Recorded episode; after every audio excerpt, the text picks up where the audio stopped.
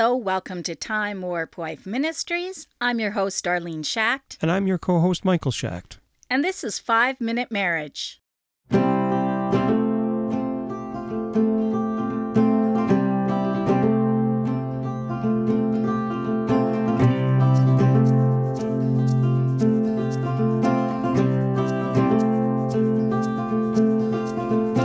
Today's Bible verse comes from 1 Corinthians chapter 13, verses 4 to 5. Love is patient, love is kind.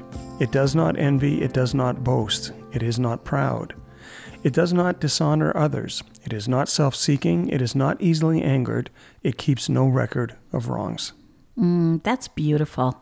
That's one of the most popular Bible verses. I think almost everybody knows that I think one. so, yeah. Yeah, at least everyone that we know knows it. but it, it is really good, and I love how it um, explains that love isn't just you know it's it's telling us love isn't just this warm feeling you have for somebody. Right. It's really being compassionate and having grace and forgiveness, and it's that agape love that God has for us, and that's what the marriage prayer is about today: is loving the way that God loves. I think it, it's interesting that sometimes people will say, um, you know, well, I don't know if I can, I don't feel like loving my husband because he does this, or loving my wife because he does that, or giving grace because he does this. In the war room, that's a really good movie for marriage. And there's this one scene where, um, oh, I can't remember what her name is. The st- I know her name Clara? is the actress is Priscilla, but Miss Clara. Miss Clara. Okay, so Priscilla's at Miss Clara's house. And uh, she has this long list of grievances about her husband. And she doesn't even want to see that list of grievances. And she just says, I want to ask you something. Does your husband deserve grace? And she goes, Well, I don't even know if he deserves grace. I don't know. And then she says to her, Do you deserve grace?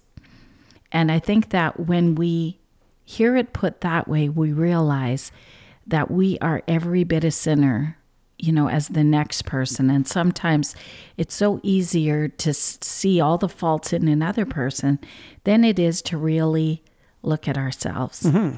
Yeah. And it's so beautiful if we do love as God loves. One of the most beautiful things that Jesus did is that he washed his disciples' feet just before his crucifixion. Mm-hmm. And all the while, he knew that Peter was going to deny him, Yep. that Judas was going to betray him, that his disciples would fall asleep when they're supposed to be praying for him. And he could have been so furious at the entire thing and stressed out and using that as an excuse. But instead, he chose to love. Mm-hmm. And he chose to love in the way that he humbled himself and became a servant to them. And and that is one of the hardest things to do is to grab hold of humility when we're angry or when we feel that we're wronged, Yeah. but to just serve another person in humility because that's what Jesus would do.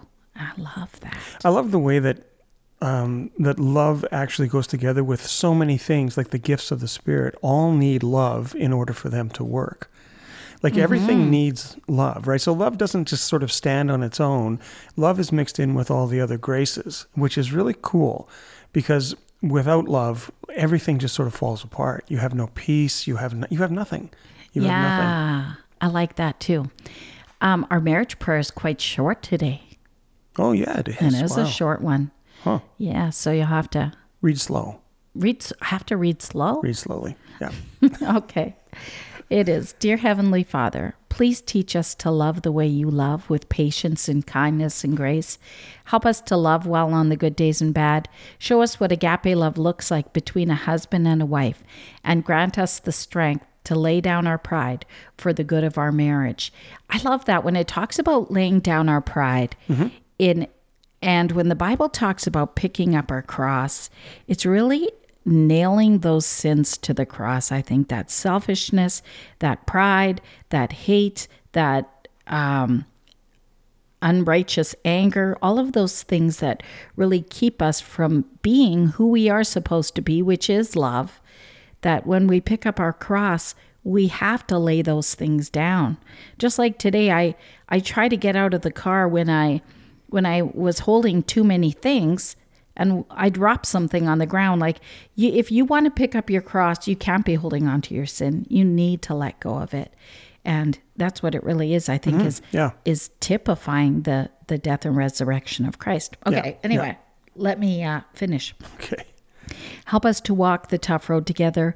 Remind us to offer grace to each other when we're not being loved the way that we hoped that we would, and bring that burden to prayer. In the name of Jesus, we pray. Amen. Amen. Thank you.